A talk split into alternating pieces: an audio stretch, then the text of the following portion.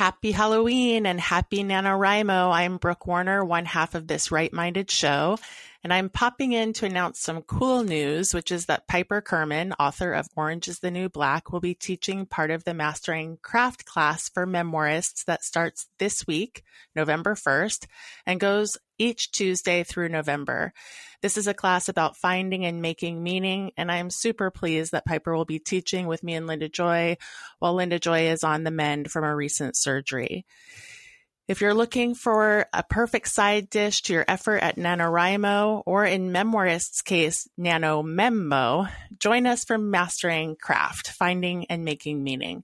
The class is $125. Everything is recorded, and we'll be covering why memoirists must show and tell, advanced narration, reflection and takeaway, and finally, meaning making. We'd love to have you with us in November, and details can be found at www.magicofmemoir.com. And to everyone doing NaNoWriMo this month, Grant and I are too. And we welcome accountability friends. My handle is She Writes Brooke, and Grant's is Grant Faulkner. Also, check out Grant's profile because it impressively shows that he has written over a million words. We'll see you out there, and good luck. Hello, craft minded writers. I am Grant Faulkner of National Novel Writing Month, and I'm here with my co host, the very crafty Brooke Warner. And we're delving into yet another episode of our craft minded series. And we're doing the series to help people get ready to write their stories during NaNoWriMo or write their novels or memoirs anytime. But we're also doing this just because we love thinking about craft. So we wanted to give craft a special focus. And we initially set this up as a six part series but we wanted to do an episode seven today since we're on the precipice of NaNoWriMo.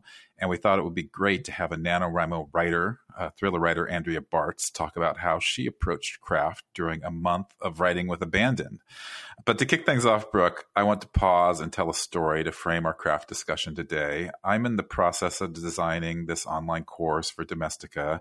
And in setting up my course structure, I'm going through a lot of the topics we talk about here about the writing process, such as how important it is to banish your inner editor and just write your rough draft, you know, not putting any sort of perfectionist pressure on yourself because you can revise later. And I included a very brief segment on craft in the course just to keep a few things in mind while writing. But then my guide for the course told me he thought that the craft part was the most important part and that I should really beef it up and teach all about craft before people even set out to write their novels. And and here's where I paused because I always say that the best way to learn how to write a novel is by writing a novel. And I think the same thing goes for craft. You know, we've internalized a lot of craft without even attempting to learn it. You know, we've learned it almost unconsciously by reading books and watching movies. You might say that we know more about storytelling than any humans who have ever existed because our modern lives are essentially a study of storytelling in a way because of how pervasive stories are. So, the one thing I don't want to do in this series is present craft as something that one must study and know all about before writing a book it shouldn't be an obstacle. You shouldn't get hung up on it in the rough draft, and you shouldn't think you have to have a certification in craft before writing a novel or memoir. You know, it's actually something that I think is more pertinent for revision. So I'm curious what your thoughts are about this, Brooke. Yeah, I mean, I think it's also uniquely interesting that your guide for the course suggested you focus on craft, which is kind of similar to what LitHub said to us in doing this series, right? Because yeah. there was this idea people love craft. And I do think it's twofold. Like, on the one hand, it's really good to brush up on craft and to know about it. But I also think that there are so many barriers, uh, of which, you know, Andrea is going to speak to some as well, just to getting the work out on the page you know, I think some people do kind of put that craft thing as like, oh, I have to learn and be an expert before I can ever write a book. And of course, that's not our ethos and certainly not on the precipice of NaNoWriMo, as you said, you know, where it's just all about getting it done. And so, uh, initially, of course, you know, banishing that inner editor, like you said, in the long memoir classes that I teach, we also talk about, I mean, the inner critic and the inner editor you know, they maybe have the same energy, but I think the inner critic is more all encompassing because the inner critic tells you about how awful you are, you know, yeah. and all, all the worst things that are going to happen, you know, whereas the editor can be a little bit more specific to saying maybe you're not a good writer. Uh, and so I think it's super important to remember what you're talking about that we have internalized craft that way, right? Without even realizing it and it's also a reminder of why good readers make the best writers. I am constantly telling my memoir students read more memoirs. It's so good and helpful to know other genres uh, as well, of course, but the one that you're writing in most importantly. But it goes beyond reading because human beings are born storytellers. We consume stories in our everyday lives, like you said. And I'm just thinking also like interactions with friends and colleagues, shows we watch, movies we see. And so we have all these shapes and techniques in our minds without even being conscious of it. And I think this is super encouraging. You know, as I'm thinking about doing my own writing in NaNoWriMo, I need that kind of encouragement just to get on onto the page. And there's lots of writers who haven't had a formal writing education. Sometimes they're the best writers, uh, again, because they know how to tell a story. And then I totally agree with you that craft is something that students often start to get curious about more in depth once they've started writing or once they're well into it or even once they have a whole draft. So I love craft. I do want to put that out there. There's a lot to know, but lack of expertise in this space should never hinder you from sitting down and practicing and just cultivating that love of self expression. So, this is great, Grant. It's a very permission giving topic. Permission is its own special craft, I think, actually. And today we're, you know, talking with Andrea Bartz, and she talks uh, uh, a lot about that. Like she did NaNoWriMo because she was afraid to start her novel, The Lost Night. And I think the conversation with her is going to be especially interesting because she's a thriller writer. So things like plot and pacing and structure, you know, play large in her story, but she doesn't outline beforehand. So I'm super curious to see how she balances craft and the more playful aspects of just writing a rough draft and here's what I'll say for myself about the interplay of craft and drafting. After I write my rough draft, which I prefer to call my discovery draft, the draft actually serves as a guide for me about where I need to shore up different craft elements. So the rough draft is a type of craft guide, in other words.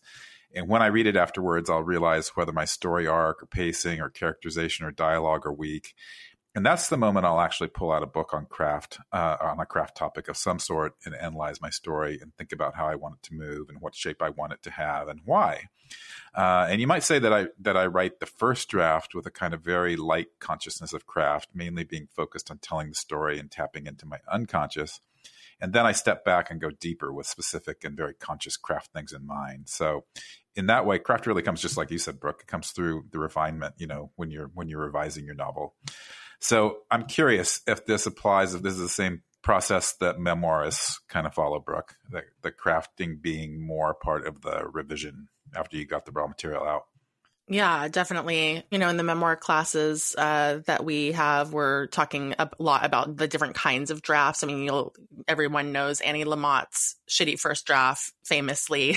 Uh, mm-hmm. Uh, another favorite teacher of mine, Joshua Moore, he talks about the danger draft, which is the draft that no one will see. So you should just write dangerously and figure it out later. But to get everything out onto the page so that you're not censoring yourself, that's a big one in memoir, of course. Uh, and then in Linda Joy and I in our memoir classes, we talk about the what happened draft because in memoir, a lot of times it's just about figuring out like what actually did happen, sorting out your memories, the order of events, and in thinking about what happened then you're getting into the story on the page, you know, like you said, to be refined later. I think that's a super important piece of this process, especially for anybody entering into NaNoWriMo, that you not get into like, oh, I have to get into revisions and edits at this point, you know, just get it on the page.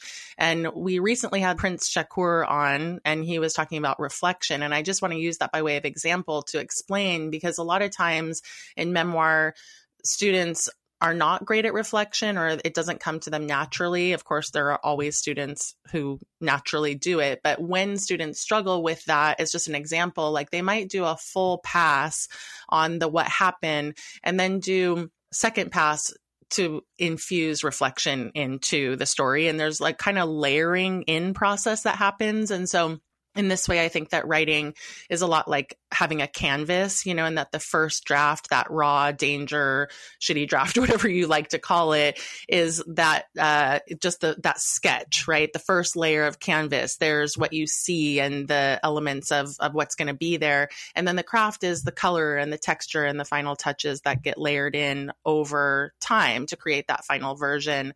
And I think if you're diligent, then ultimately that will be your masterpiece. But you certainly don't do it in the first pass.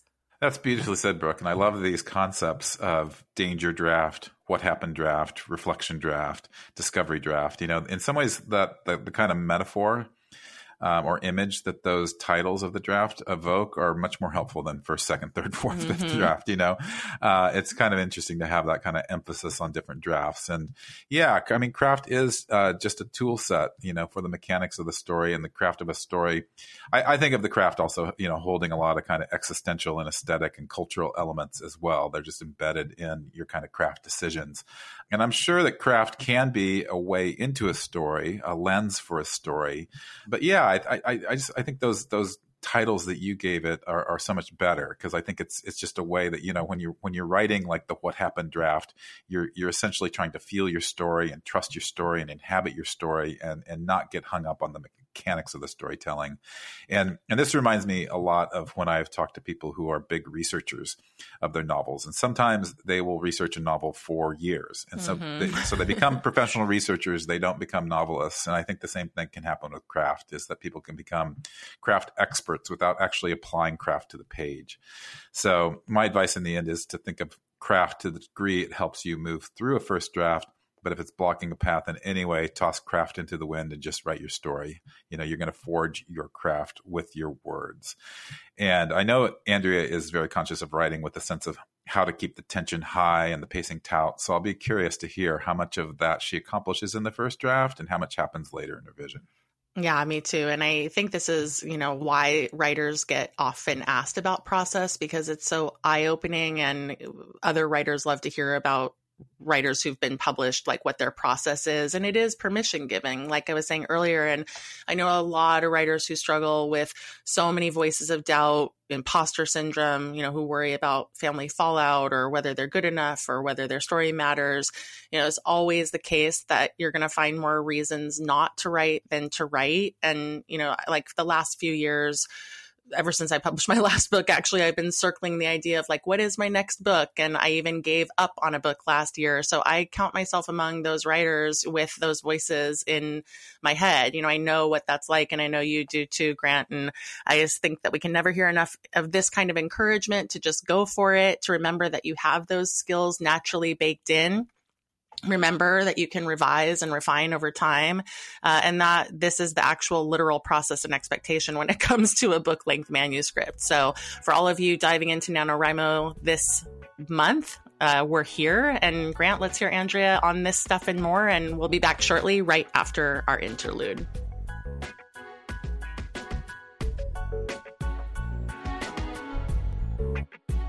Hey everyone, I just want to remind you that a big writing event is coming up in November. It's called National Novel Writing Month.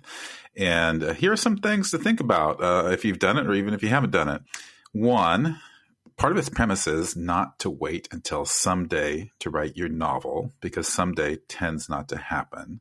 So make your novel a priority and write it today, you know, during National Novel Writing Month. And the way that that happens is, is that National Novel Writing Month, also known as NaNoWriMo, it's a 30 day challenge to write 50,000 words of your story.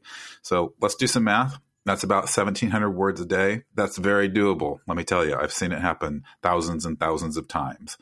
And I always describe NaNoWriMo as one part writing boot camp and one part rollicking party.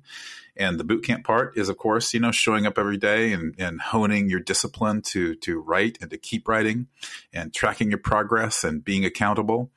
And then the party part is that we have this amazing community surrounding uh, NaNoWriMo. It takes place online, takes place in person. We've got a thousand volunteers around the world organizing writing gatherings in your community, probably. So, yeah, write with others, have fun writing. Also, write the novel of your dreams. You know, we say a goal and a deadline is a creative midwife. So, sign up for that midwife. It's all free on NaNoWriMo.org. I'll see you in November in Nanoland.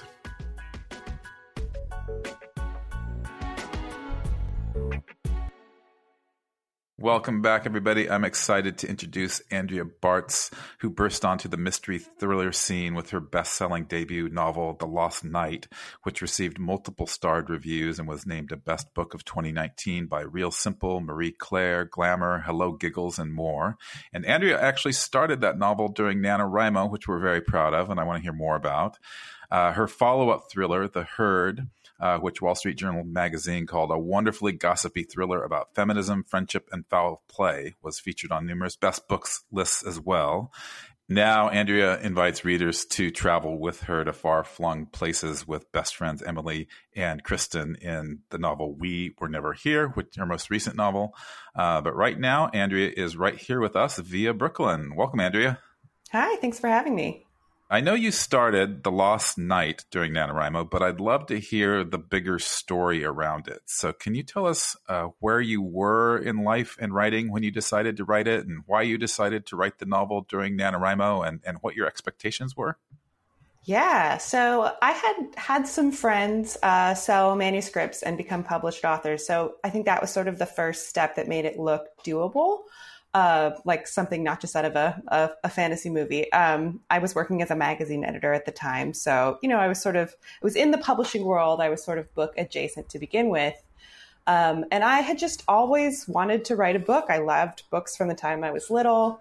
Um, you know, before I knew that magazine editing was a job, I just wanted to be an author. Um, and so I knew I wanted to write a book, and I just did not have the right idea or sort of was scared to dive in.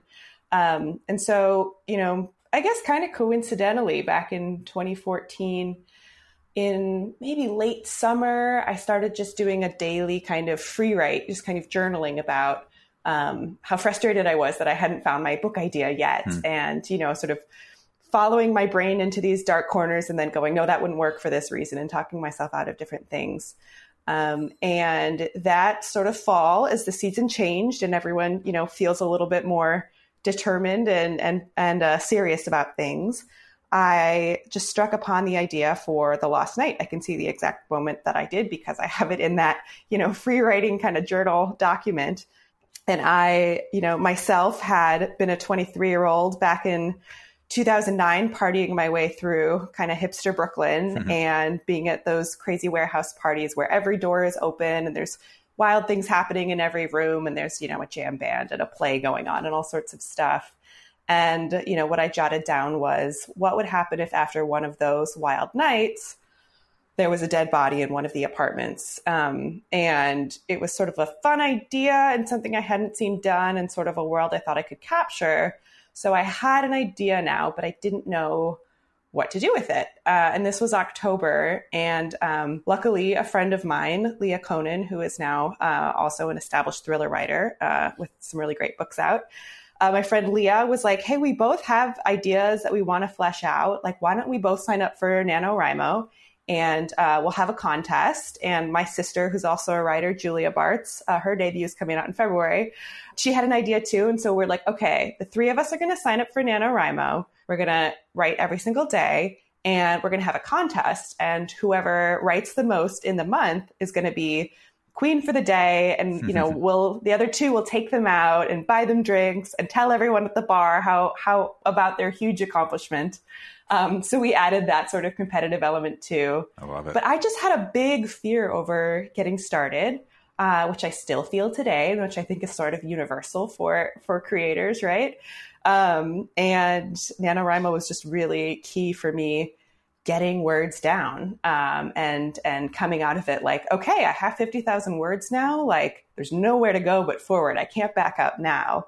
And I really had this conviction that I was like halfway there when, you know, now with the benefit of hindsight, I can see that I was on step one of about 3000 but at the time psychologically it was really helpful for me to feel like okay now i have now i'm in it now i now i have this and i want to keep working on it and i don't want to abandon it now what an awesome success story for you and your sister, though, you know, even though you had that long journey. Um, and, you know, we're talking about process. And so I wanted to throw out there that I always think that thrillers have like very tight and exacting plots, mm-hmm. and that thriller writers are planners or outliners. Uh, but you write what you call an exploratory draft. So, can you tell us about the nature of the exploratory draft, and was that part of that original NaNoWriMo process? And then, you know, how do you manage to write good craft if you're writing in your genre? Yeah. I mean, I think I'm kind of like a chaotic neutral writer. I still essentially do NaNoWriMo with every one of my books, but it's a little bit less intense. I mean, now I sell a book to my, you know, I've always worked with the same editor. So I sell a book based on the idea. she gives me a deadline that's like 18 months in the future. And then I work backwards to figure out okay, so I need a complete draft by X date.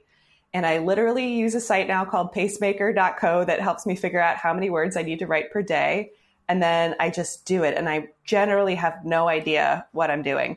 Um, I have no idea what's going to come next. I have no idea how this any particular scene is going to end. Um, I wish I could be an outliner. I have so much uh, respect for those who do. But for me, the first draft is all about figuring out the characters, the situations, the motivations, some of those big key things that are going to happen. And then once I have that, um, and you're correct, I say I say exploratory draft. I used to call it a vomit draft, and somebody told me that was a mean thing to call your your first draft, and so I, I, I give it a much more loving name now. Uh, but once I have that, that's sort of like me doing my outline. That's my step of me figuring out uh, what the major pieces are. Uh, and from there, then I kind of go back to the beginning and then I make an outline and sort of a scene list based on what I have. And I move things around and I figure out the new things that need to happen. And I figure out, you know, pacing wise, okay, this, I had this happen two thirds of the way through, but this is really my midpoint twist. So this really needs to happen 50% of the way through. So I just think, you know, there's a lot of talk of like plotter versus pantser, people who outline versus people who write by the seat of their pants. And I think it's, it's kind of a false equivalency because they're they're doing the same thing. It's just that the outliner does it first and then starts writing, and the pantser, like myself, does it by writing. Like we're, we're all just trying to figure out sort of that first shape of the story, and you know, remaining flexible around it. So I've done it enough times now that I kind of know when a major emotional beat needs to to hit, and I have a sense of that. I use the Save the Cat outline beat sheet. Um, and, you know, there's story engineering, there's superstructure, there's others that all kind of, you know, you are different ways of using the same three act structure. Uh, and so because of that, I will know like, okay, I'm 45,000 words into this draft. Something big is about to happen. And it's kind of fun for me because like the twists and reveals and many of the surprises just like pop out of my fingers as I'm writing the scene before. And so I think a lot of the fun and a lot of the reason that hopefully the the reveals and twists feel surprising is that they're big surprises to me. I think it's very funny when a reader says, "Ah, I saw the twists coming from the first page," and I'm like, "Really? Can you help me with my next book?" yeah. I'm so glad you said that, Andrea, because I often tell people that the the rough draft, the exploratory draft, the vomit draft, whatever you want to call it, it can be viewed also as a planning tool. Mm-hmm. You know, um, so I'm, I'm, glad that you put that in that context, that it's just about whether you outline before or after that draft and the preferences involved. Absolutely. So that is uh, super cool. On the topic of, of exploration, uh, I want to talk a little bit about techniques of exploration because I read that you use the Pomodoro method. So I was wondering if you can explain what that is and then tell us exactly how you use it and how, how it helps you explore your story. You know, and I was thinking it's not just a first draft tool? You might use it in other drafts as well? Yeah, absolutely. I use it for drafting and I use it for revision and I use it kind of anytime I just really need to focus.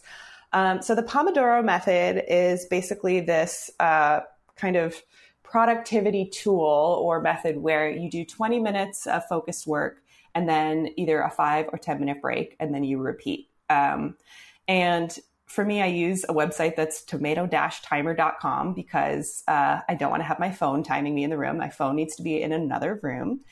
And, you know, I hit start. And then the idea is I have to write until it dings. I cannot do anything but write. And if I truly can't come up with anything for that scene, then I have another tab open. I do all my writing in Google Docs. Um, and I open the other tab, and that's my free writing document. And I, into it, I write again, it's kind of a journal into it, I write, I have no idea how this scene is supposed to end. I don't know why this character is in this room. I need to figure out whatever. And there is something about the act of having my fingertips moving on the keyboard that just inevitably helps me come up with something to move the plot forward. I mean, we all know the phrase, like, you can't edit a blank page. I just need something that will move me on to the next scene. Uh, and sort of like, you know, brick by brick, that's how you build a house. So um, I find that it's just a way for me to really efficiently uh, hit my daily word count goal. Um, these days, as a full time writer, it tends to be well, let's see. I had to write the herd really quickly just because of deadlines. And so I think I was writing about 1,100 words a day, uh, which is kind of in the in the realm of the NaNoWriMo numbers. Definitely. These days it's about half that because I have basically twice as much time to write books, which is much more relaxed. Um, but I'm trying to write you know, five to 700 words a day. And what's really incredible is that without fail, no matter how stuck I am, no matter how much I don't feel like writing, even if I'm sick or I'm hungover, I'm exhausted or whatever, it's only 20 minutes at a time. You're just writing until that timer goes off. And, you know, it's actually incredible. Some days I can hit that word count goal with just two or three Pomodoro Pomodoros. Um, and then then off I go. So it's sort of the same idea as a writing sprint. Uh, but for me, it's just the sort of structure of the 20 minutes on, five minutes off, you know, rinse, repeat that works really well. Nice. Love that so much. And I want to take you back to the uh, earlier question where you were saying that after that first draft was done and NaNoWriMo was over, you didn't realize how much work you had left to go. Um, and so without a big event like that, I mean, thank you for explaining that process with Pomodoro. And I know you were saying there's like these little, maybe mini NaNoWriMos or that's your process, but can you talk about like the goal deadline approach? Is that part of your process as well?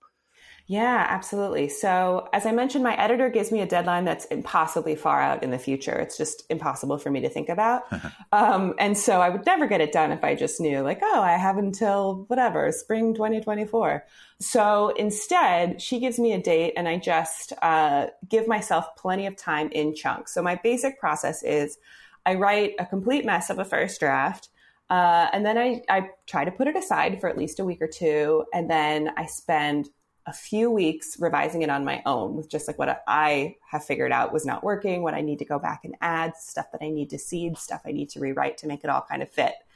Um, and at this point, I always like feel pretty good about it. And then I send it to my beta readers and I give them generally a month uh, is is a number we all feel like we can we can keep when we're exchanging this this uh, favor back and forth. So they need a month with it.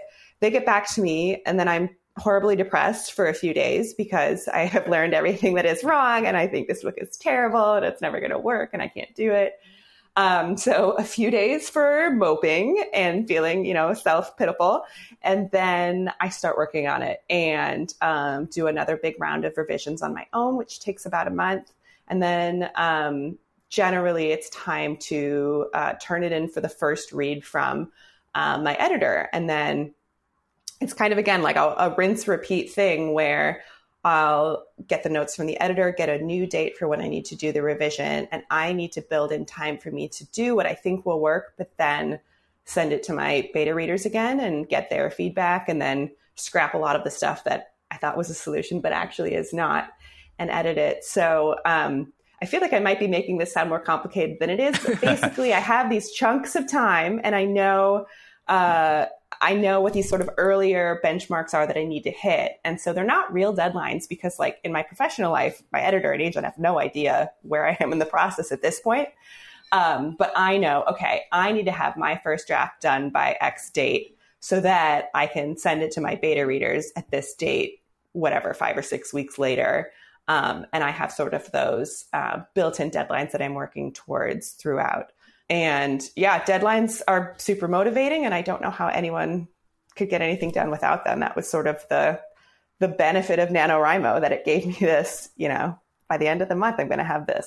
That's so cool to hear. And I'm actually very impressed by the organization of your writing rhythms and feedback rhythms within this process. Um, and I'm also intrigued by the moment in in your process when you said that you were you were horribly depressed by that kind of initial feedback that you received? And i'm always interested in this the moment where a writer receives feedback and how sometimes writers are shut down by that feedback. And and i know that um, the lost night actually received some rejections when it was being initially submitted to editors and rejection is such a big part of writing. So I'm, I'm curious, you know, what you, you learned. A couple editors asked you to re- revise and resubmit your novel, so it was an opportunity. But but what did you learn from that initial reaction and rejection, and how do you you apply it to the revision?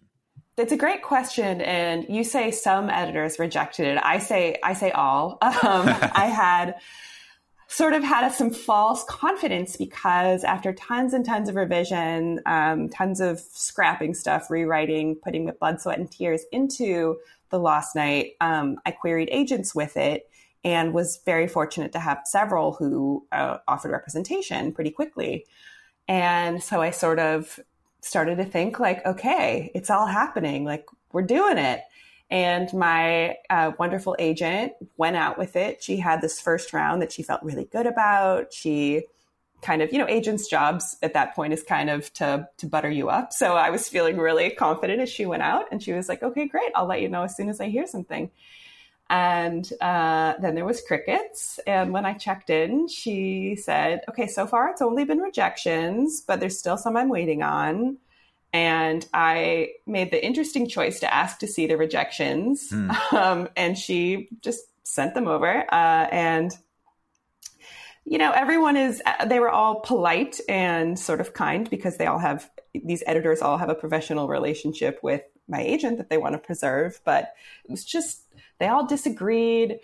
They were, you know, some people said, a couple people said, you know, I feel like Andy should be writing, you know, literary fiction, not not thrillers, or it's not enough of a, it's not enough of a thriller to be a thriller. It's not enough literary to be a literary. Um, and there's just nothing I could do about any of this feedback, and it was horribly sad. Hmm. So we got to a point where everyone in that initial group um, had said no, except for two editors who said, "Well, I can't buy it as is, but I would be willing to look at it again um, if she made some major revisions."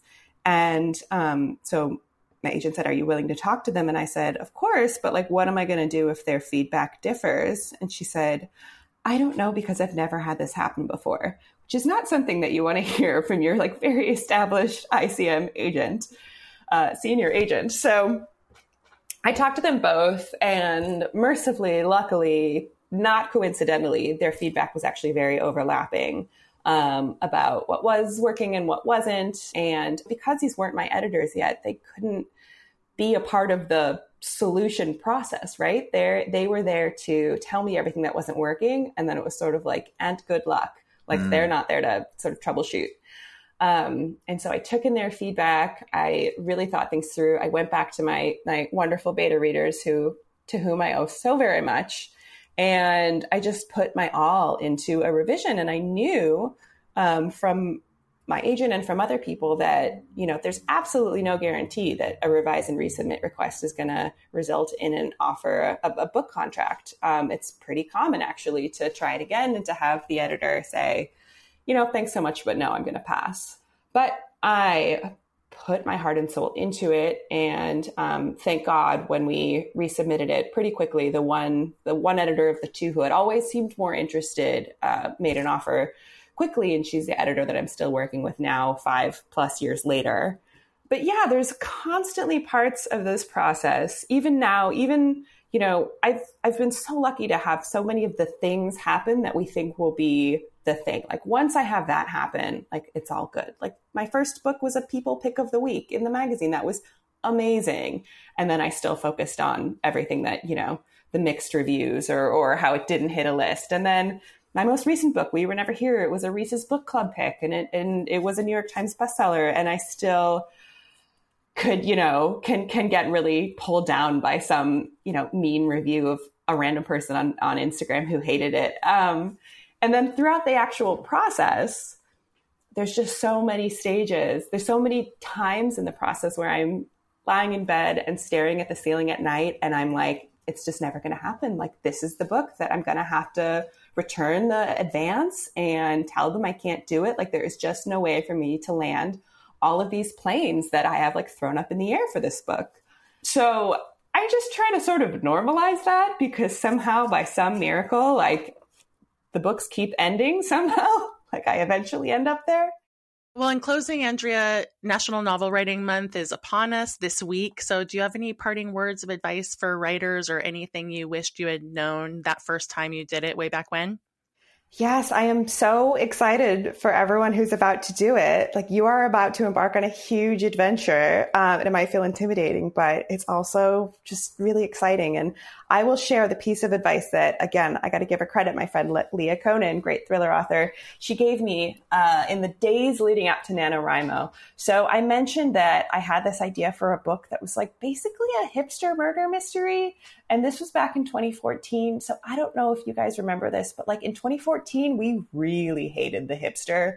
They were at like peak, you know, repulsion. we were so sick of them. Gawker wouldn't even use the word anymore. And so I was like, this is crazy. Like, why on earth am I going to write a book that is focusing on this topic that everyone has agreed we should not talk about? And I just was like, I don't, you know, that'll hurt me when I'm trying to sell it. Like, people are going to hate it. Our reviewer is going to focus on that instead of the book. Uh, but I knew I wanted to write it. It was like the one idea that I was excited about. And my friend Leah, she said to me, Look, take off your editor hat, take off your will this sell hat, take off your, take off all of the different voices that are, you know, telling you why you should not do this book and just write and just let it be wild and just, it's like, you know, doing wheelies in a big old empty parking lot. You can just have fun with it. And that's the whole point of NaNoWriMo. And that was so empowering and the thing that she and I still constantly remind each other of because uh, it's easy to lose sight of that. But you cannot be worrying about whether your topic is going to be hot years from now when you, you know, when this book is in a different place. You cannot be worrying about, um, you know, how you're going to get certain things perfect later on. All you can do is sit down and put words on the page and just have fun with it. I love that, Andrea, especially that um, image of doing wheelies in the parking lot with your writing. so thank you so much for joining us. Thanks, Andrea. Yeah, thanks so much for having me. We'll be right back with today's book trend after this short break.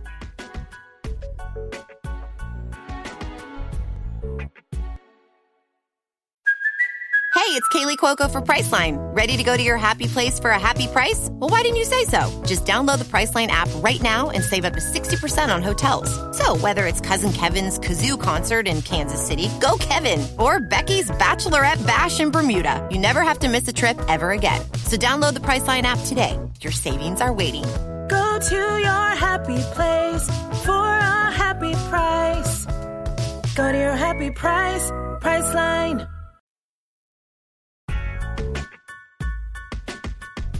So, Grant, this trend was an eventuality that I have been waiting for, and now it's arrived, which is that Spotify is selling audiobooks. And the writing was on the wall here as of last year when Spotify purchased Findaway Voices, which was already a major force in the audiobook space.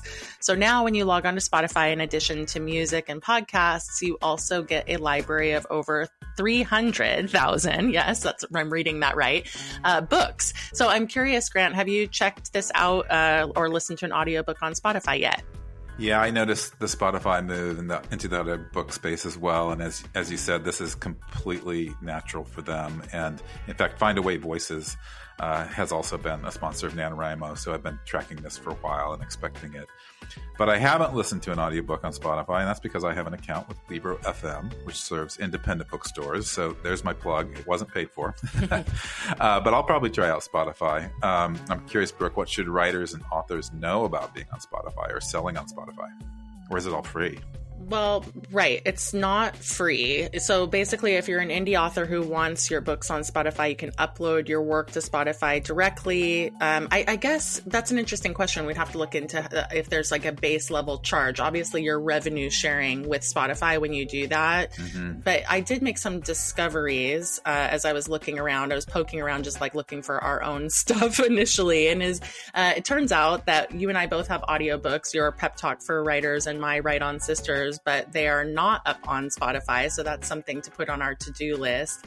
Um, I do think it's safe to say that Spotify entered into this space to try to dominate the listening space. And so they clearly already had the corner on the music market. And then there was this explosive growth in podcasts. And you and I witnessed that firsthand when we started seeing our metrics and that many more of our listeners to this show were coming from Spotify than from any other platform, which is interesting. And now audiobooks. And the platform looks good. I mean, I found the searching capacity really easy. Uh, and like we discussed in a recent trend about Goodreads, a lot of consumers are consciously choosing not to use Amazon. So there's a move away from Audible and like you said, maybe to Libro FM or in this case, Spotify. Yeah, I, have actually uh, shifted to Spotify personally, you know, so I listen to, to my music and my podcasts on Spotify, and I have to say that I love the product for my listening needs. So there's a reason for its popularity, and I also see the appeal of having one big listening hub for all of your needs. Uh, there are some downsides, though. Uh, I don't think you can rate or comment on things like you can with Apple. And another thing that's different about Spotify's audio offerings is it's selling audiobooks a la carte rather than offering a subscription service. Uh, there's actually a thorough piece that came out in the Times last month about this, and the article said that executives declined to detail the revenue sharing model with publishers, but said that prices will vary per title and will be in line with other retailers. Yeah, I mean, that's an interesting point, and I think we'll be hearing some noise from publishers as that starts to become, you know, uh, it ultimately will have to become a little bit more transparent. Um, but that does seem to be the biggest gamble, or what most people are talking about right now, which is whether Spotify users uh, themselves, the listeners who are used to streaming music and shows and podcasts for free uh, or through a monthly subscription, will react to purchasing books a la carte. But, you know, my sense is that people will adapt because I have to confess that I currently use Audible. it's it's mm-hmm. definitely a holdover. Uh, you know, once you get on something, sometimes it's easy to stay. Uh, but I'm interested in switching over to Spotify. I like buying books a la carte because I have a subscription, but I every single month exceed my subscription. So I think as long as the books are price competitive, then Spotify is likely to possibly change their competitors' business models. So we'll see. Well, they're certainly positioned well to shake up the space. The Times reported that Spotify has 188 million paying subscribers globally, and that getting even a fraction of those subscribers to buy audiobooks will mean millions of new listeners for books. So, so this is great, you know. And Brooke, time for us to get Pep Talks for Writers and Write On Sisters up on Spotify, right? Yeah, it's definitely time. And also, listeners, thank you. Let us know if you've started listening to audiobooks on Spotify and what that experience is like. And if you're an indie author like us who's not up on Spotify yet, join us in getting yourself up there. Uh, Grant, I know we've both said we have nothing but positive things to say about Find Findaway Voices. And if Spotify is growing, indie authors' present and future needs definitely need to be a part of that growth. So uh, I want to thank Spotify for being part of the growth of Write-Minded And to all of you for listening. Uh, and for those of you doing NaNoWriMo this month, you've got this. Yeah, and if, if you're not yet doing NaNoWriMo, you can still sign up. There's still time. In fact, sign up anytime during November if you want. A goal and a deadline are Creative Midwife. Uh, it's free, so you've got a novel to gain and nothing to lose. So I want to see all of our listeners in NaNoWriMo land. Well, you're all you will also find more episodes of Write-Minded. So keep writing, keep listening, and we'll see you next week.